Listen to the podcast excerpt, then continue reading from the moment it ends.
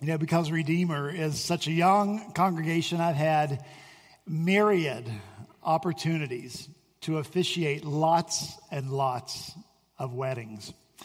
And I've noticed a new trend lately uh, in weddings that I officiate, and this new trend is called the first look. And the first look, by my observation, has been this uh, highly staged moment pre ceremony where the photographer attempts to capture the moment, the faces, the expression of the bride and the groom as they see each other in their wedding attire for the very first time. Now, I'll say this even though the moment tends to be very staged, the looks on the faces are not it's difficult to hide the emotion and the captivation of that first look. When Christ appeared on Easter Sunday, it was just so. The first look, the first time that human eyes saw the glory of the resurrected Savior. These are the words that Scripture uses to capture that moment, the emotion, the captivation of it rumbling, shaking, quaking, lightning, burning. And that was just the first look, the first look. What words should we employ to describe a lifetime of continual looking? That began in that moment. Should we not anticipate that more and more and more and more looking at our resurrected Savior would produce, at the very least, at the very least, a continued rumble, shaking, quaking, lightning, burning. And then beyond those words, to describe the experiences we have through a lifetime of looking at Christ? Well, the early church thought so. Unlike the modern church that views Easter Sunday as an end in itself, as evidenced by the fact that on Easter Sunday, attendance soars, and the Sunday after Easter, attendance plummets. For the early church, Easter Sunday was just the beginning, just the first look. And it began a season that was known as Easter tide. And it was a season of celebration. And Sundays were marked in relation to that first look moment. The first Sunday after the first look. First Sunday after Easter. The second Sunday after the first look of Easter morning, the third Sunday after the first look of Easter moment morning. Each week uh, was a building of excitement because they anticipated that the look that began on Easter Sunday would only crescendo. I pray that you have that anticipation for yourself. Because Christ was risen on Sunday, the early church began to call Sunday the eighth day. They needed a day beyond the seven days of creation to express how the work of recreation, of new life in Christ, was greater than the work done at the time of the creation of the world. They needed a day beyond the seven days of creation to express that the rest that follows the completion of redemption. The rest that we have in Christ is far greater than the rest of the seventh day.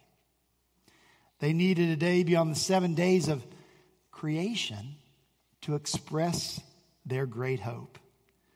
The hope they had that just as Jesus appeared to his disciples, stood in their midst, during his post resurrection appearances on a Sunday and said to them, Peace be with you, that so too, in their worship, Christ would stand in their midst and speak his blessing. Peace be with you on them. And so they were known as eighth day disciples.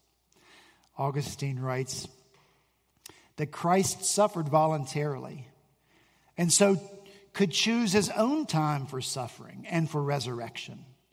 He brought it about that his body rested from all its works on the Sabbath in the tomb, and that his resurrection was on the third day, which we call the Lord's Day, the day after the Sabbath, and therefore the eighth day. John Calvin writes The eighth day might seem to be fixed upon by the Lord to prefigure the beginning of life. Baptismal fonts in the very early church were octagonal, eight sided, to highlight the importance of the eighth day. Now, this is not, believe it or not, an eighth day sermon, though it could be. So much in Scripture prefigures it. But I hope that we will strive to be eighth day, Easter tide disciples of Christ. I pray that the first look of Easter Sunday, that it's just a beginning, the beginning of a crescendo that takes place in all of our lives as we look and look and look and keep looking and keep looking at Christ. We got to know the resurrection is just the beginning of seeing Jesus, looking at him, and seeing Jesus changes everything. So, with that very long, inordinately long introduction, I ask you now if you'll take out your Bibles and turn to the last book in the Bible, the book of Revelation. As we return this week to Revelation chapter 5, when you found your place, I'm going to ask you to stand that we might hear together the word of the living God.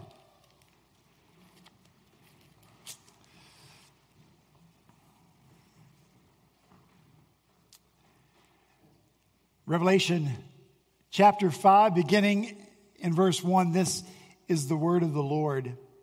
The apostle John writes Then I saw in the right hand of him who was seated on the throne a scroll written within and on the back, sealed with seven seals. And I saw a mighty angel proclaiming with a loud voice, Who is worthy to open the scroll and break its seals?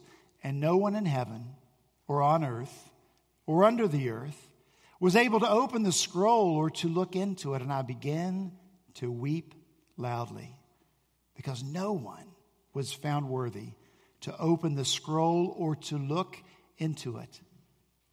And one of the elders said to me, Weep no more. Behold, the lion of the tribe of Judah, the root of David, has conquered, so that he can open the scroll and its seven seals.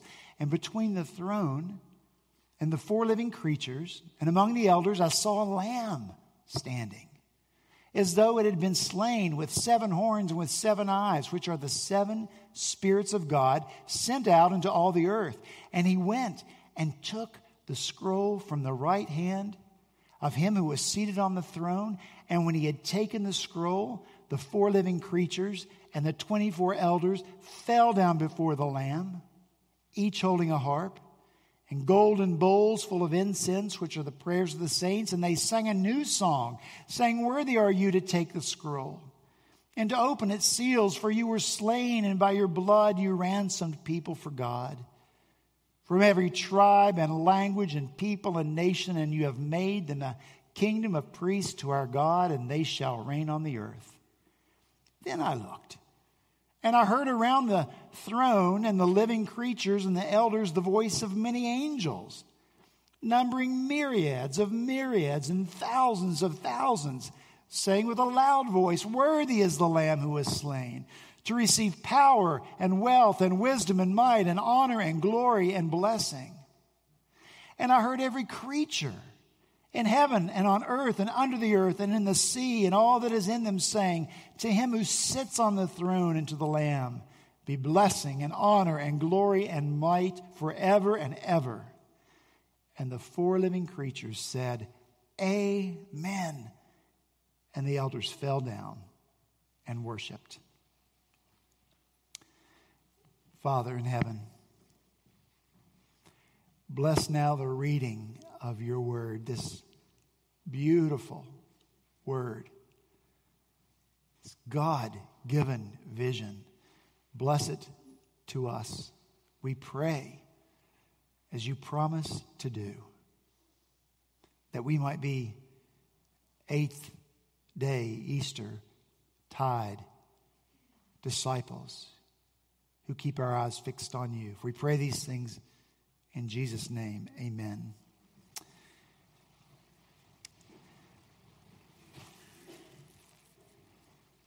So, in order to be eighth day disciples and Eastertide disciples, we have many, many needs. I just want to address two of those needs this morning. And the first need that you and I have is to prostrate ourselves before the paradoxes of God. Prostrate ourselves before the paradoxes of God. Last week, when we looked at this vision of the Apostle John that he had of the risen Christ, I had time to only tell half of the story. But make no mistake, though the, half, though the half I told was not all, it was enough in and of itself. It was hope giving, grief stopping, tear drying, courage building to look and behold Christ as the lion of Judah, to see him as the victor, the conqueror, the prevailer, the overcomer. But John sees the risen Jesus not just as a lion, but also as a lamb. Look in the middle of verse 6. John says, I saw a lamb standing as though it had been slain. And so Jesus is both a lion and a lamb. When can a lamb ever dwell safely in the presence of a lion? And when do the characteristics and the qualities that each possess not contradict and then devour each other? And then when can a lion ever become a lamb? Well, only in God's economy. Only in God's paradox. Is Jesus a lion or a lamb? Yes. It's moments like these that I am so thankful for the gift of faith that God gives to us.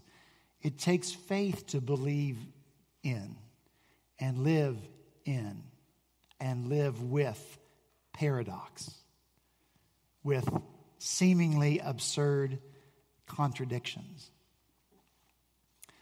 But a God of no paradox is a God too small, too finite, too limited, too unimaginative, too uninventive.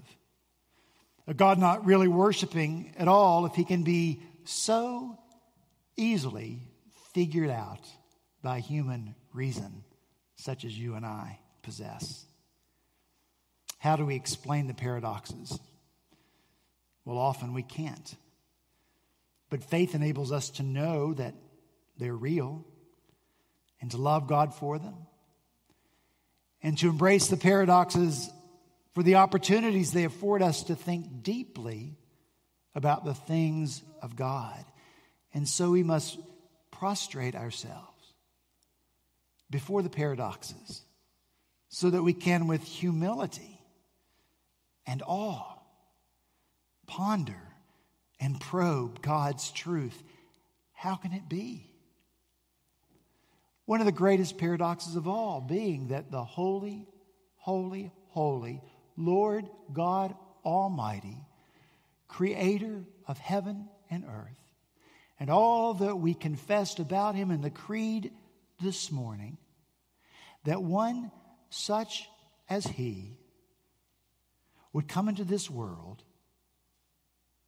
and take on flesh and die for people like you and me. It's a paradox. And you and I ought to prostrate ourselves before it more often and ponder it more deeply. Amazing love. How can it be that thou, my God, shouldst die for me? Here in Revelation, Jesus appears to be a lion, he appears to be a lamb, but in reality, he, he's neither, since in heaven we know that he retains the physical body with which he humiliated himself when he took it on. A body now glorified by God. We have some prostrating to do, some pondering to do. We don't like paradox in our lives. They're very difficult for us to navigate, are they not? They're often a source of embarrassment to you and to me out in the world because are not the paradoxes of Christ the very place where the world takes its knife of unbelief and ridicule and plunges it and twists it. God is a loving God. How can a loving God kill his own son? How can God be merciful and gracious and still send people to hell? How can a passionate God, compassionate God, allow suffering and evil in the world? See, the answers to these questions are not found lying on the surface. Like the seeds that fell along the path in Jesus' parable. We know what happened to those seeds, don't we? They didn't go deep, they didn't find root, and so the birds of the air came and devoured them. Eighth day disciples need to think deeply about the things of God. I want to read several verses to you from 1 Corinthians chapter 2. The Apostle Paul writes, But we impart a secret and hidden wisdom of God, which God decreed before the ages for our glory. None of the rulers of this age understood this, for if they had, they would not have crucified the Lord of glory. Goes on to say, These things God has revealed to us through the Spirit. For the Spirit searches everything, even the depths of God. No one comprehends the thoughts of God except the Spirit of God. Now we have received not the Spirit of the world, but the Spirit of who is from God, that we might understand the things freely given us by God. And we impart this in words not taught by human wisdom, but taught by the Spirit interpreting spiritual truths to those who are spiritual. Eighth day Eastertide disciples prostrate themselves before paradox, before the secret, hidden wisdom of God, before the spirit revealed truth of God, the spirit revealed thoughts of God. Eighth day Eastertide disciples are never, ever satisfied with the first look. No, we keep looking more often and more deeply at Christ. So much glory, so much glory is to be found in our paradoxical Savior that we long to wring out every bit of the glory. See, it's easier for us to have Jesus either as the lion or the Lamb.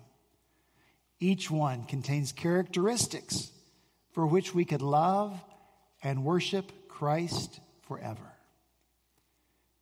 But eighth day disciples want the most complete view of Christ that we can possibly have after that first resurrection look. Charles Spurgeon writes Never divide what God has joined together. Do not speak of our Lord Jesus Christ as some do with an irreverent familiarity, but at the same time, do not think of him as of some great Lord who, for whom we must feel a slavish dread. Jesus is your next of kin, a brother born for adversity, and yet he's your God and Lord. Let love and all keep the watches of your soul. Love and all. For what seem like paradoxes to us, but which in fact are not paradoxes for God, whose ways are above our ways, whose thoughts are above our thoughts. But eight day disciples seek to attain as much of those ways and as many of those thoughts as we can possibly understand. So, first need, prostrate ourselves before the paradoxes of God. Second need of eighth day Eastertide disciples is that we have a need to find release in worship. All of chapter 5. And you heard the dilemma. The dilemma is that Almighty God is seated on his throne and he holds in his hand a scroll, a scroll that's so full of the goodwill and the good purpose and the good plan of a good God that it covers the front and the back of the scroll. The dilemma is that there's no one, no one worthy to take the scroll from the hand of God, much less to open the scroll. And so John weeps because John wants to know everything that can be known about God, as does all of heaven. John wants to know everything. He wants everything that can be revealed to be revealed, as does all of heaven. And for John and for all of heaven, it is for them an indescribable loss that the scroll cannot be opened. And so John weeps. Now, look in verse 7. This is a moment of great drama. The Lamb went and took the scroll from the right hand of him who was seated on the throne. With apologies to C.S. Lewis, it's not the lion who is on the move, it's the lamb. And I must say that the word translated went in this verse really can't capture the essence of the word. Went certainly expresses movement. But when John uses this word in any of his writings, gospel, letter, here in Revelation, he uses it as a word of divine mission. And that divine mission is to deliver the world, the universe, from destruction and alienation from God. So listen to how John uses this word as he records the words that Jesus spoke. John 8, Jesus says, For I know where I came from. Same word. I know where I came from and where I'm going. Missional moment. Jesus said, For I came from God and I'm here. I came not of my own accord, but He sent me. Missional moment. John 5, Jesus says, I have come in my Father's name. That's missional movement. Jesus said, I have come into the world as light, so whoever believes in me may not remain in darkness. Missional movement. Jesus says, The thief comes only to steal and kill and destroy. I came that they might have life and have it abundantly. Missional movement. Jesus said, For I did not come to judge the world, but to save the world. Missional movement. And so when the Lamb begins to make his way to the throne, it's a very missional movement and a very missional moment in heaven. And all eyes are on the Lamb. And again, what a paradox. We would think, we would expect that it would only be the powerful lion who had the strength and the courage to approach the throne of the living God, but it's not. It's a lamb. And it's not just any lamb is it? But a lamb looking as if it had been slain. What strength could a slain lamb possess? Ah. but the strength comes from the wounds. The lamb did not shrink from being wounded and slain. It was his way to accomplish this divine mission. By his wounds and not by a sword, he would destroy death. In his strength, he was like a sheep who before his shearers is silent. In his strength, he opened not his mouth. In his strength, he bore our sins and carried our sorrows. In his strength, he allowed himself to be ridiculed and rejected, to be esteemed, smitten, stricken of God, and afflicted. In his strength, he allowed himself to be wounded and crushed for our iniquities. In his strength, he offered his back to be whipped, and his beard to be plucked out, and his face to be spit upon, and his head to be crowned with thorns, and his body to be crucified. Because the Lamb knew what must be done to set captives free from sin and death. But look, look, now the mission is accomplished.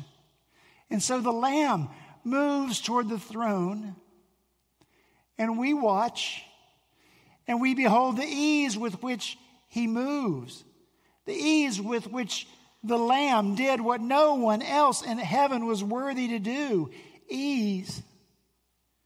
Because the Lamb knows well the love that the Father has for him. The Lamb can see the look of love in his Father's eyes as he approaches the throne. The love for his perfect obedience, the love that says, Come near. And so the Lamb, what a beautiful moment, stepped forward fearlessly. And when the Lamb fearlessly took the scroll from the hand of God, the elders fell down and worshiped. They worshiped because the Lamb did it. And look, the Lamb hasn't even opened the scroll yet. He's only just taken it from the hand of the Father. But when they looked on at this divine missional moment, they worshiped. They had to worship. They needed the release that worship offered to how overwhelmed they were by the sight. And so they sang in verse 9, You were slain, and by your blood you ransomed people for God from every tribe and language and people and nation. And then myriads of myriads, thousands and thousands of angels who had also seen this very missional moment, this very missional movement, said with a loud voice, Worthy is the Lamb who was slain to receive power and wealth and wisdom and might and honor and glory and blessing. And then John heard every creature in heaven and on earth and under the earth and in the sea and all that is in them saying, To him who sits on the throne and to the Lamb be blessing and honor and glory and might forever and ever. And then I suppose the elders who must have gotten up on their feet after their first worship when they heard all of creation, when they saw all of creation and all of heaven worshiping over this missional moment, over this missional movement, they fell down again and they worshiped again because we need the release of worship. Look, God never intended that all the joy and all the wonder and all the awe and all the thanks and all the praise that wells up within us from the first look and the second look and the third look and the hundred millionth look. We're not designed to contain it. And so God created us to be worshipers. And that's what eighth day Eastertide disciples do they worship. It's what you and I must do. You know why? Because He is worthy. He is worthy. He is worthy. Do you believe that? And so the celebration goes on, does it not? The rumbling, the shaking, the quaking, the lightning, the burning of the first look only crescendos in us as we keep looking at Christ. Crescendo to what? In you and me. That's an answer known only by the Spirit of God. So keep looking because seeing Jesus changes everything. Let's pray.